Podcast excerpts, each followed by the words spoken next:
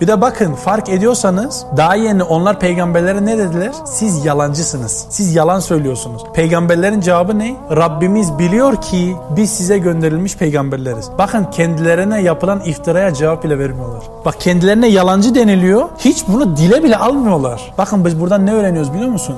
Benim şahsım, senin şahsın, buradaki abilerin şahsı önemli değil. Davet ön planda. Bizim şahsımıza biri laf söylemiş ya söylemiş olsunlar ne olacak? Allah'ın peygamberlerine yalancı demişler ya. Allahu Ekber. Biz Allah'ın peygamberlerinden daha mı değerliyiz? Bakın normalde Müslüman nasıl olması lazım? Kendi şahsına sövüldüğü zaman istediği kadar sövülsün fazla kibirlenmemesi lazım. Resulullah Aleyhisselatü Vesselam'da aynısını görüyoruz. Ama konu ne zaman Allah'ın dini olduğunda biri Allah'ın dinine söverse, biri peygambere söverse, biri Müslümanlara söverse o zaman bir Müslüman rahat duramaz. Bizde bugün nasıl? Tam tersi. Bizim nefsimize biri bir şey söylediğinde aslan kesiliyoruz. Tamam. Yani dünyayı neresi yırtacak kadar gücümüz oluyor. Ama insanlar dışarıda peynir ekmek yer gibi Allah'ın dinine sövüyor. Hiç kimsenin umurunda değil. İşte bakın görüyor musunuz? Kur'an'dan ne kadar az nasibimiz olduğumuzu bu oradan gösteriyor. Bakın resmen siz yalancısınız dedikten sonra diyorlar ki şüphesiz ki biz size gönderilmiş peygamberleriz ve Rabbimiz bunu biliyor. Bir de bakın şöyle bir şey var. Kıyamet gününde Allah Azze ve Celle bize Müslüman dedikten sonra ey kulum ben senden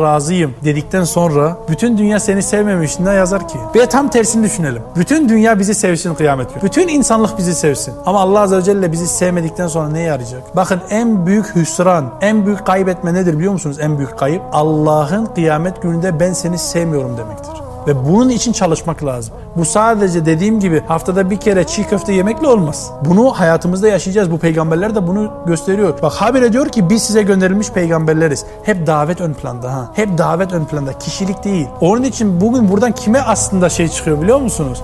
Siz niye hocanızı ön planda tutuyorsunuz ya? Senin hocan kim? Hep bir adam, bir adam, bir adam değil mi? Burada üç tane peygamber zikrediliyor, ismi bile zikredilmiyor. İsmi bile zikredilmiyor kardeşim. Yani ne? Davet ön planda ha. Kişilikler değil. Peki onların görevi ne? Bak şimdi görevleri de söylüyor. وَمَا عَلَيْنَا اِلَّا الْبَلَاغُ الْمُب۪ينَ Bizim üzerimize olan ap açık bir davettir. Ap açık. Tamam? Ap açık bir tebliğdir. Şimdi buradan ne çıkıyor ahi? Bakın kardeşim kıvırtmadan, kemküm yapmadan, oraya buraya çekmeden Allah ne diyorsa biz size öyle söylemeye mecburuz. İster bizim hoşumuza gitsin, ister gitmesin. Yani ister sizin hoşunuza gitsin, ister gitmesin. Allah'ın dediği bu. Bu Allah'ın dini. Kemküm yaparak, insanların rızasını kazanarak nereye varacağız ki? Sen sadece dünyada insanların rızasını kazanırsın. Peki ahiret günde ne olacak? Orada Rabbin önünde nasıl duracaksın? Tamam. Bizim görevimiz neymiş abi? El belagul mubin. Ap açık bir tebliğ. Hiçbir şeyi saklamadan, hiçbir şeyden utanmadan ki bizim dinimizde utanılacak bir şey yok. Utanacaksa Allah düşmanları utansın. Utanacaksa Hristiyanlar utansın, Yahudiler utansın, müşrikler utansın. Allah'a bir muhtar kadar söz hakkı vermeyen pislikler utansın. Bizim dinimizde utanacak bir şey yok ki. Elhamdülillah. Bakın